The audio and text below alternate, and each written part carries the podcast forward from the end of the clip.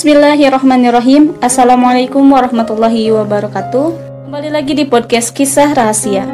Alhamdulillah kisah perjalanan hijrah di episode 2 sudah hadir untuk menemani para pendengar semua. Seperti di episode ke-1, kami mendatangkan bintang tamu untuk bercerita di sini. Tentunya dengan perjalanan hijrah yang berbeda. Pasti para pendengar penasaran bagaimana cerita dari bintang tamu di episode kedua ini?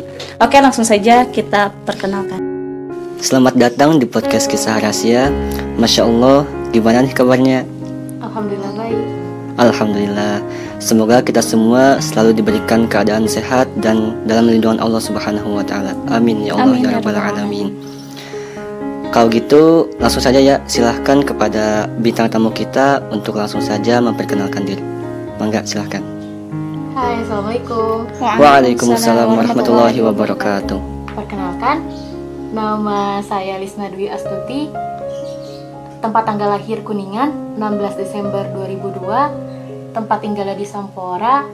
Saat ini berstatus sebagai pelajar di salah satu SMA di Kabupaten Kuningan. Eh, kegiatan sehari-harinya masih belajar dari rumah, terus masih sibuk bantu orang tua dan yang lainnya. Sebelum bercerita, saya mau nanya nih ke Ukti. Menurut Ukti, apakah di zaman sekarang ini berhijrah itu sulit? Tergantung sih, tapi mungkin sebetulnya sulit enggak sulit tergantung di mana lingkungan kita berada. Circle kan juga mempengaruhi pola hidup kita gitu. Cuman sebetulnya nggak sulit soalnya kayak udah banyak banget komunitas-komunitas yang mengajak orang-orang untuk hijrah, untuk memperbaiki diri, untuk kembali mendekatkan diri kepada Allah. Cuman kalau misalkan emang circle-nya masih di lingkungan yang tanda kutip kurang baik, ya pasti akan sulit juga buat hijrah. Tergantung gimana kita menempatkan diri sih. Gitu. Nah, coba sekarang cerita bagaimana perjalanan hijrah antum karena pasti para pendengar sudah siap mendengarkan. awal hijrah tuh sebenarnya sebetulnya kita dari kecil juga udah hijrah kan yang namanya hijrah kan proses perjalanan dari yang menghindari hal-hal yang diharamkan oleh Allah menuju hal-hal yang diridhoi oleh Allah. Ya. kan yang yang tadinya kita nggak kenal sholat jadi kita udah mulai sholat yang tadinya nggak pakai kerudung mulai jadi pakai kerudung. Tapi mungkin titik yang paling benar-benar oh saya tuh hijrah yang bener tuh di sini. Yaitu ketika pas SMP dulu tuh jadi kan kalau keluar rumah belum pakai kerudung gitu. Pas pakai kerudung ketemu temen yang ternyata dia tuh pakai kerudung. Kayak ada rasa malu tersendiri gitu masa dia pakai aku enggak sih? Jadi di titik itu udah mulai pakai kerudung. Awalnya mungkin kayak cuman pakai kerudung cuma sekedar kerudung gitu belum pakai androk gamis dan yang lain-lainnya. Cuman kelamaan gitu makin la- lama makin lama dan makin ke sini ketemu teman-teman yang masya allah lebih baik daripada saya sendiri termotivasi gitu dengan sendirinya ngelihat orang-orang yang pakai kerudungnya menutupi dada, pakai kaos kaki dan yang lainnya. Pasti kan itu juga apa ya tanpa sadar mempengaruhi diri kita gitu. Ada doktrin tersendiri ketika kita melihat sesuatu hal yang baik ataupun buruk. Masya Allah. Eh, berarti inilah perjalanan hijrahnya Ukti Risna. Kita lanjut ke pertanyaan selanjutnya. Mungkin saat Ukti Risna berhijrah pasti ada kendala. Nah, kendala yang Ukti Risna hadapi saat hijrah tuh apa aja sih? Pastinya ada faktor internal dan eksternal ya. Yaitu misalkan faktor internalnya kan dari dalam diri kita sendiri. Di diri sendiri mungkin masih kayak udah ada contoh, udah ada hidayah mungkin di depan kita, cuman kayak belum ketarik gitu hatinya. Misalkan kayak hal yang paling sulit itu ninggalin kayak musik masih sering ngedengerin. Cuman sekarang kayak kalau misalkan emang kita berusaha buat nyari ilmunya pasti ketemu sendiri titik temunya di mana itu kita akan berhenti ngedengerin musik terus diganti sama hal-hal yang lain. Terus faktor eksternalnya mungkin dari lingkungan ya. Kita juga kan gak mungkin ketika kita hijrah meninggalkan teman-teman yang sudah ikut kita dari awal. Iya betul. cuman gimana caranya kita membiasakan diri gitu supaya kita yang mendominasi kelompok itu bukan mereka yang mendominasi kita terus juga mungkin dari uh, circle keluarga yang di mana mungkin uh, kayak yang namanya di desa-desa kan nggak semua orang tua itu paham yang namanya agama dalam artian luas. Mereka cuma ngerti kayak Islam tuh ya udah sholat udah sampai di situ tuh udah Islam banget. Cuman Iya, kan menurut kita kayak itu tuh belum masih jauh gitu dari yang namanya Islam itu sendiri. Mungkin dari dorongan itu jadi kayak kita susah buat melangkah cuman ya kalau misalkan emang terus kitanya usaha terus doa sama Allah supaya dimudahkan insya Allah sih eh, apa ya titik itu bakalan ketemu sama kita kita juga bakalan ketemu apa merasakan yang namanya hidayah dari Allah kemudahan dari Allah supaya kita lebih bisa mendekatkan diri kepada Allah meninggalkan hal-hal yang buruk Masya Allah. Ya, banyak sekali ya eh, ternyata eh, kendala-kendala di setiap proses hijrah kita semua. Ya, mudah-mudahan kita bisa menghadapinya dan memang bisa melewati kendala itu. Amin ya.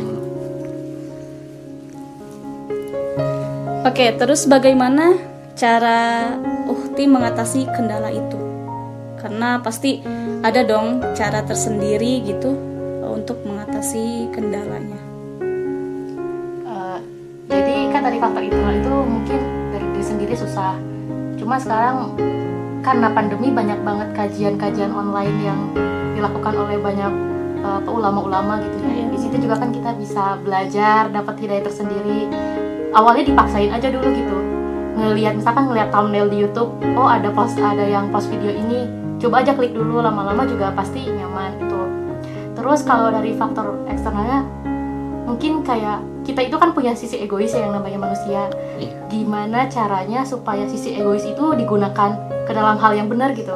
Misalkan di dalam lingkungan kita ada orang nih yang ngajak misalkan masa sih kamu nggak pacaran zaman kayak gini? Masa sih masih jomblo? Cuman kita punya sisi egois kita. Oh jomblo kan pilihan gitu ya prinsip hidup prinsip hidup saya gitu. Kamu nggak bisa mendoktrin apa pun kepada saya saya punya pilihan sendiri. Itu yang namanya egois yang harus kita apa ya lakukan dengan benar tempatkan dengan benar supaya hal-hal yang konotasinya buruk itu bisa menjadi hal yang positif bagi kita mendukung hijrahnya kita Masya Allah. Ternyata itulah cara atau Caranya. solusi agar proses hijrahnya itu berjalan dengan baik. Nah, pertanyaan selanjutnya nih ke Ukti Lisna. Kan sekarang-sekarang tuh lagi booming radikalisme. Apalagi Menteri Agama sudah apa ya? Ada statement seperti itu yang menganggap bahwa orang yang ke masjid itu adalah orang yang radikal, terutama pemudanya. Nah, bagaimana menyikapi orang-orang yang berhijrah tapi dianggap seperti orang yang anti Pancasila atau teroris. Nah, gimana itu? Eh, jadi eh, pernah dengar jadi arti radikalisme itu kan diambil dari kata radikal radikal itu kan artinya akar dan ismu itu kan pemahaman. Jadi ketika orang tersebut dise- disebut dengan kata radikalisme otomatis dia itu punya pemahaman yang pemahaman yang benar-benar kuat gitu. Nggak bisa tergoyahkan oleh apa pun. Sebenarnya semua orang itu radikal. Orang yang pancasila juga radikal gitu. Pasti kan semua orang apa ya ketika mereka punya satu prinsip hidup otomatis kamu nggak akan bisa menggoyahkan prinsip itu. Itu juga termasuk radikal sebetulnya cuman sayangnya standar radikal di Indonesia ini selalu di- dikaitkan dengan orang-orang Islam orang-orang yang Sering ke Bisa. masjid. ya yang sering ke masjid yang pakai kerudungnya panjang item-item pakai cadar ya, Nah sayangnya itu ada ada statement, ada judgement dari masyarakat sendiri bahwasanya orang-orang radikal itu orang-orang Islam, orang-orang yang apa ya kayak teroris itu juga kan dikaitkannya sama Islam. Padahal sebetulnya harusnya sih orang-orang tersebut eh, termasuk seharusnya Menteri Agama kita yang emang aslinya kan Islam. Seharusnya beliau tahu gitu. Ada radikal itu apa sih? Kayak gak semua orang Islam juga kan radikal. Apalagi beliau Islam gitu. Harusnya beliau juga bisa menempatkan diri sebagaimana mestinya tidak bisa berpihak kepada salah satu kelompok gitu kata-kata radikal itu kan udah kayak udah banyak banget dari dulu orang misalkan kayak ngelihat orang yang pakaian tertutup disebut masuk organisasi ISIS atau yang lainnya. Nah judgement yang seperti itu tuh harusnya hilang gitu dari mindset kita. Terus juga seharusnya kan yang namanya pemimpin menjadi figur bagi masyarakatnya. Ketika apa yang dia bicarakan pasti otomatis langsung tersorot oleh banyak media langsung apa ya kena ke publik tuh kena ke masyarakat. Nah bagaimana ketika masyarakat awam yang tahu itu terus para orang tua pasti itu akan mengkhawatirkan para orang tua untuk membuat anak-anaknya berubah dan itu salah satu kendala ya, jadi terpengaruh ya Iya. orang tua tuh. Ya, betul betul. itu jadi salah satu kendala kita untuk berhijrah karena statement itu statement dari Menteri Agama yang sebenarnya beliau pun agama Islam cuma sayangnya kenapa menjatuhkan apa yang dia anut sendiri gitu. Masya Allah, ini kayaknya para pendengar lebih penasaran nih uh, ceritanya tambah seru, tambah asyik, tambah menarik. Uh, kita lanjut aja deh ke pertanyaan selanjutnya. Nah, alasan Ukti Lisna saat SMP ya untuk hijrah tuh karena apa sih? Awalnya cuman karena malu doang sih, nggak ada nggak ada kayak nggak melibatkan Allah dalam hijrah awalnya. Cuman lama-lama kayak percuma juga gitu kita hijrah tapi niatnya salah nanti hasilnya juga kan pasti nggak akan benar ketika inputnya sampah ya pasti outputnya juga sampah ya Betul. ketika niatnya nggak buruk ketika niatnya buruk pasti hasilnya juga akan buruk gitu Hmm, jadi ya. sekarang kayak ada ada titik di mana oh hijrah tuh karena Allah oh hijrah tuh gak boleh karena manusia nanti manusia bakal ngasih apa sih ketika kita menyerahkan diri kita kepada manusia dapatnya pasti hal-hal yang cuma sekadar itu gitu. Sedangkan kalau kita hijrah karena Allah hijrahnya untuk Allah untuk membalas apa yang telah Allah kasih sama kita cara bersyukur kita sama Allah pasti Allah juga bakal balik nyayangin kita. Apalagi kan kita dijanjikan surga sama Allah gitu. Masa nggak tertarik sih gitu? Kalau misalkan berharap sama manusia pasti kan ada salah satu perkataan kalau nggak salah Ali bin Abi Thalib Yomi Iya. yang katanya nggak boleh berharap sama manusia nanti hasilnya takut kecewa. Mending berharap sama Allah yang kita salah pun Allah tuh masih maafin kita gitu. Ya apalagi sekarang lagi viral ya yang ukti bercadar sedang uh, ada lomba MTQ suruh membuka cadarnya. Karena katanya itu uh, pengucapan hurufnya takut tidak jelas. Padahal kita ngomong seperti ini aja sudah jelas dan memang tidak um, cadar itu tidak menutup kemungkinan untuk eh, apa ya? Tidak menutup kemungkinan suara itu nggak jelas gitu. Karena cadar toh tipis tidak setebal apa yang memang tidak mungkin orang lain suara, iya mungkin. tidak orang lain mendengar gitu. Dan itu sih menjadi hal yang apa ya? Menurut saya horor ya untuk orang-orang yang bercadar termasuk saya sendiri. Menurut saya bercadar itu masya Allah luar biasa. Sunnahnya Nabi sunnahnya istri-istri Nabi ini adalah yang dimuliakan oleh Allah. Itu sih. Wah ini masya Allah tambah seru ya. Pertanyaan selanjutnya menurut antum hijrah yang baik itu seperti apa sih kan sekarang kan banyak hijrahnya yang ikut-ikutan. Apalagi pengen dipandangnya sama manusia. Menurut antum gimana nih hijrah yang baik? Yang pasti sih mungkin dari awalnya dulu harus niatnya dulu harus benar. Bukan karena pengen dapet jodoh yang baik bukan karena pengen dipandang sama manusia lain tuh masya allah gitu. Enggak. Cuman karena emang awalnya dulu niatnya dulu harus karena Allah. Terus kan hijrah yang baik tuh eh, ada istilah ya pernah dengar mungkin? Hijrah secara kafah yang artinya menyeluruh. Dan hijrah itu kan ada dua kemungkinan kita nyampe atau enggak sama hasilnya. Nah kalau emang kita mau nyampe pastinya yang namanya hijrah itu kan nggak bakalan pernah berhenti sampai kita mati. Yang namanya hijrah kan pasti yang pasti hal-hal yang diharamkan oleh Allah aja banyak gitu. Dan untuk mencapai ridhonya kan pasti perlu perjalanan yang sangat-sangat panjang. Jadi kalau emang hijrahnya benar-benar harus hijrahnya secara kafah mungkin nggak apa-apa gitu enggak nggak langsung tak pelan-pelan aja satu-satu nyamanin dulu. Kalau udah nyaman mungkin bisa lanjut ke hal-hal yang lebih berat lagi. Eh, karena emang hijrahnya kafah pasti perlu proses yang sangat panjang.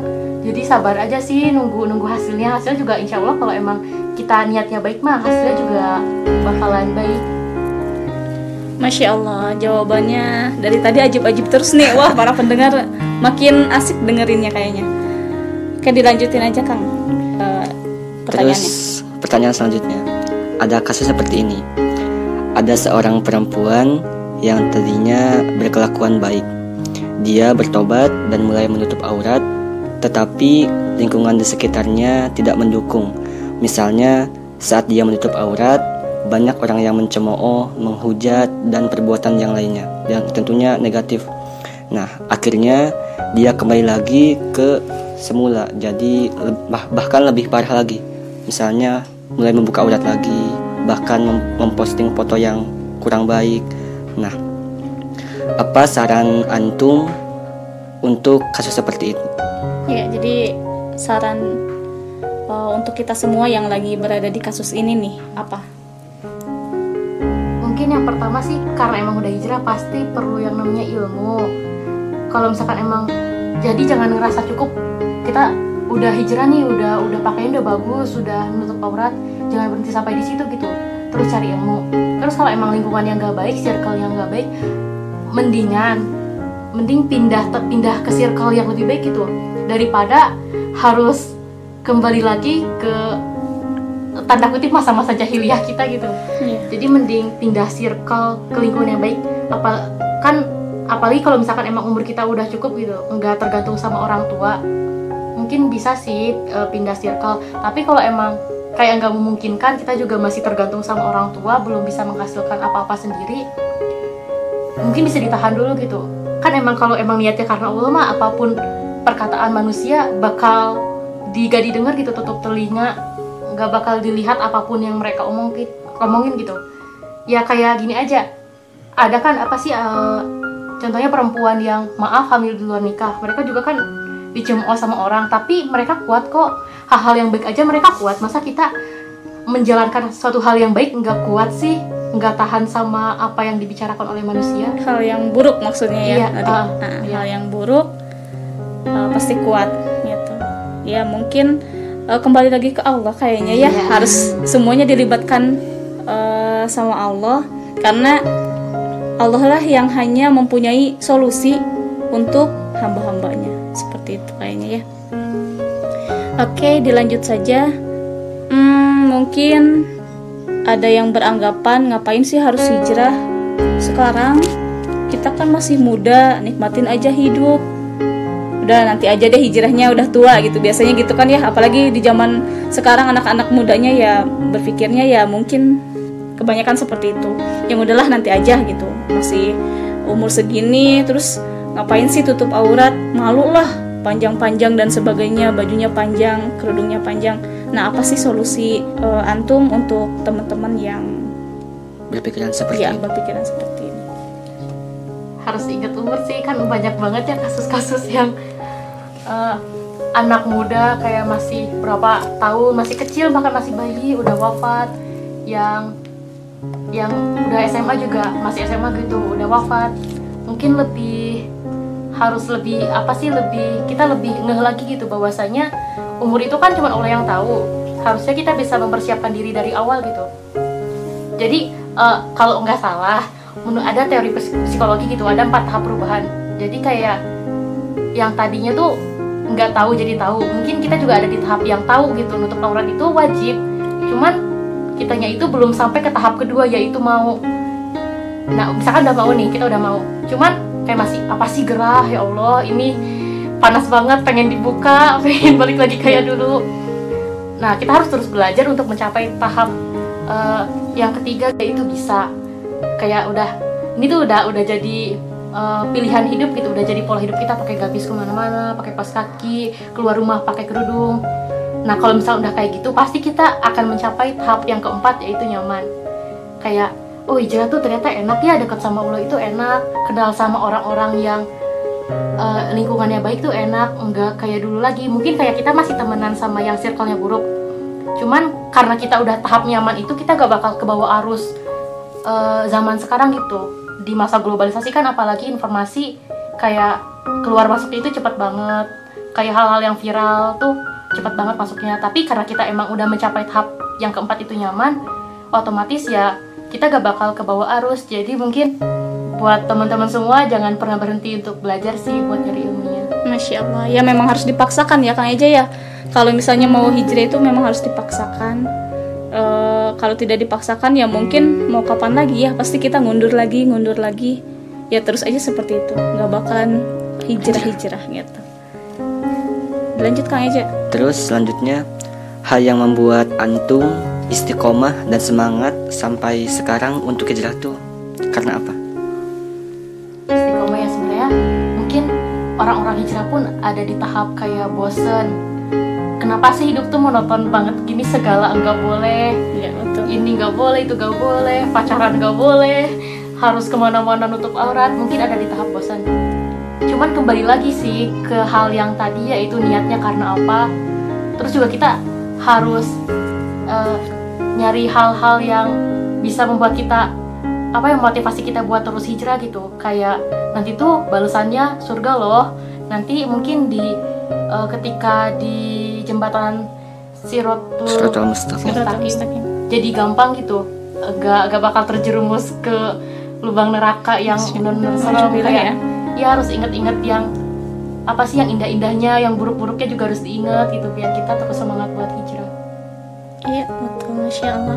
Iya, ditanggapi Kang Eja, boleh. Ya betul tadi kata Ukhti Lisna Tapi menurut saya Hal yang pastinya membuat kita semangat untuk hijrah tuh Mengingat azabnya Allah Mengingat, jangan mengingat hanya kebaikannya Allah saja Karena kalau misalnya kita mengingat kebaikan Allah Atau rahmat Allah Pasti kita akan melakukan maksiat lagi Karena kita tahu Allah bakal mengampuni kita Iya, maklumin ya. Orang Iya. sekarang biasa ngomong maklumin.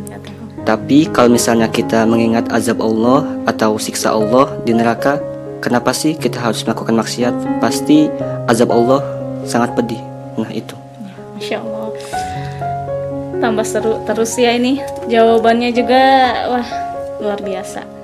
Oke, dilanjut aja. Eh, mungkin pertanyaan terakhir ya. Terakhir. Terakhir, mungkin ada sedikit motivasi untuk para pendengar yang sedang hijrah dan yang akan hijrah. Gimana nih dari Risna? Mungkin dari bisa diambil dari kesimpulan yang tadi dibicarakan dari awal ya. Yang nama hijrah itu sebenarnya enggak kaku. Sebenarnya seru kok tergantung gimana cara kita membawanya supaya asik gitu. Hi- kayak mungkin kayak orang-orang sekarang anak-anak zaman sekarang lihat orang-orang yang hijrah tuh apaan sih aku kaku banget hidupnya kok monoton banget gitu-gitu aja. Enggak ada hal-hal adrenalin tersendiri ketika mereka hidup gitu Padahal prosesnya itu ya. Iya prosesnya itu yang bikin kita makin dekat sama Allah tentunya. Dan itu tuh apa ya suatu hadiah yang uh, wow banget gitu. Mungkin saat di dunia ini itu tuh hadiah yang wow banget gitu. Ketika kita uh, bisa dekat sama Allah. Karena apa? Ketika kita dekat sama Allah punya masalah pun kayaknya nggak bakal dibawa berat-berat banget gitu. Pasti hidupnya enjoy enjoy aja. Kok nah toh nantinya juga yang nilai Allah kok bukan manusia Uh, manusia mau ngomong apa pun pun pasti ya udahlah bodo amat kan yang nilai Allah gitu. Terus juga ya mungkin ketika kita jadi hijrah apa-apa apa yang kita ambil pilihan hidup yang kita ambil pasti korelasinya sama Allah kembali lagi sama Allah. Oh aku ngelakuin ini tuh karena manusia apa karena Allah sih? Yang nantinya pasti akan eh, kita akan mendapatkan suatu pahala gitu suatu pahala yang besar yang bisa sedikit demi sedikit kita melangkah menuju Islam yang sebenarnya bisa sedikit demi sedikit mengenal Allah yang sesungguhnya gitu. Allah tuh seperti apa? Allah tuh udah baik banget sama kita. Itu apa sih? Hijrah itu salah satu cara untuk kita mensyukuri mendekat hidup. ya, mendekat sama mendekat. Allah, mensyukuri, apa mensyukuri yang hidup Allah. Ya, ya. Ya. kan Allah udah ngasih kita kayak segala macamnya gitu. Hidup pun gratis nafas gratis. Sama Allah kasih.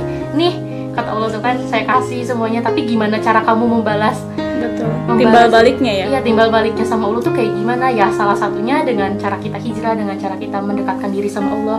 Itu salah satu bentuk ucapan terima kasih kita atas semua hal yang diberikan sama Allah gitu. Secara gratis secara instan secara cuma-cuma kita nggak dituntut sesuatu yang nih kamu harus bayar segini triliun segini juta gitu.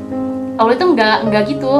Allah cuma minta kita kamu tinggal taat gitu saya pasti Allah juga bakalan ngasih kita sesuatu hal yang Yang lebih. yang lebih lagi ke kitanya. Gak mungkin sesuatu, sesuatu yang kurang. Kayak contohnya kita sedekah aja sedekah. Kita bisa sedekah seribu pasti balasan dari Allahnya itu berkali-kali lipat gitu. Ya betul. masa Allah udah segitu baiknya kita masih nggak ngeh sih hidup kita itu karena Allah kita hidup itu karena Allah. Masih nggak ngeh keberadaan Allah itu ada. Sayangnya mungkin karena di zaman sekarang itu kayak melakukan dosa itu kayak biasa. Hal yang sangat lumrah dilakukan kayak pacaran pun ya udah sih udah jadi gaya hidup gitu udah jadi sesuatu yang pokok dilakukan. Sedangkan kalau misalkan kita balik lagi ke Al-Quran itu kan sesuatu yang dilarang. Kita itu udah tahu itu salah cuman karena kitanya nggak mau nggak mau ngedengerin nggak mau belajar jadi sesuatu semuanya itu kerasa kayak abu-abu gitu. Pasti juga aku eh, saya yakin gitu ketika mereka pacaran ketika mereka nggak kelu- keluar rumah nggak pakai kerudung ada rasa khawatir di dalam hatinya tuh pasti Mungkin ada rasa, ada sedikit keraguan mungkin ya. Iya. Kok saya seperti ini gitu dan sebagainya, tapi tetap dijalani Iya. karena keego Keegoisan. betul itu. ada- pasti ada rasa was-was lah gak mungkin gak ada rasa was-was kan mereka juga tahu gitu itu dosa nggak boleh dilakukan cuma mereka tetap ngejalanin karena mungkin kekurangan orang-orang di sekitar mereka tuh ya yang kayak gitu semua jadi pasti ke bawah arus nah mungkin dari sekarang boleh banget gitu. Banyak banget kan eh, ulama-ulama atau dai-dai bahkan selebgram pun udah banyak yang kayak menawarkan mendakwahkan Islam secara eh, baik gitu apa yang kita mau. Misalkan ada yang kayak eh, dakwah itu gaul gitu kan. Ada yang jadi kayak gimana kita pinter-pinter nyari sih. Kayak misalkan yang tadinya K-popers nih mau hijrah banyak kok apa sih pendakwah-pendakwah yang K-popers yang dibungkusnya itu nggak kaku gitu. Bahkan dakwahnya itu asik banget kalau emang kaliannya mau tahu dan mau nyari gitu jadi jangan pernah berhenti nyari sih nyari ilmu nyari guru dan yang lain. Iya betul. Dakwahnya dengan caranya sendiri-sendiri ya, yang memang eh, diterima oleh semua kalangan kalangan betul itu, masya Allah. Wah sudah di ujung terakhirnya Podcast eh, episode kali ini nih. betul. Mungkin sedikit tambahan motivasi untuk para pemuda yang lagi hijrah mungkin ya. Pasti sudah tahu bahwa tujuh golongan yang mendapat naungan saat tidak ada naungan pada saat hari kiamat itu adalah pemuda yang tumbuh dalam keta- ketaatan dan beribadah kepada Allah. Nah, mungkin itu motivasi yang yang membuat saya semangat untuk hijrah. Nah, mungkin itu sedikit motivasi dari saya. Oke, teman-teman semua, alhamdulillah mungkin podcast kita di episode kedua ini cukup sampai di sini. Kami ucapkan terima kasih kepada Ukhti Lisna yang sudah menyempatkan dirinya untuk hadir bersilaturahmi kepada kami dan semoga apa yang telah disampaikan oleh Ukhti Lisna bisa bermanfaat untuk para pendengar dan terutama untuk kami berdua. Amin ya rabbal alamin. Oke, kami ucapkan terima kasih kepada para pendengar yang sudah setia mendengarkan podcast Kisah Rahasia. Tetap stay tune di podcast Kisah Rahasia. Assalamualaikum warahmatullahi wabarakatuh. Salam hijrah.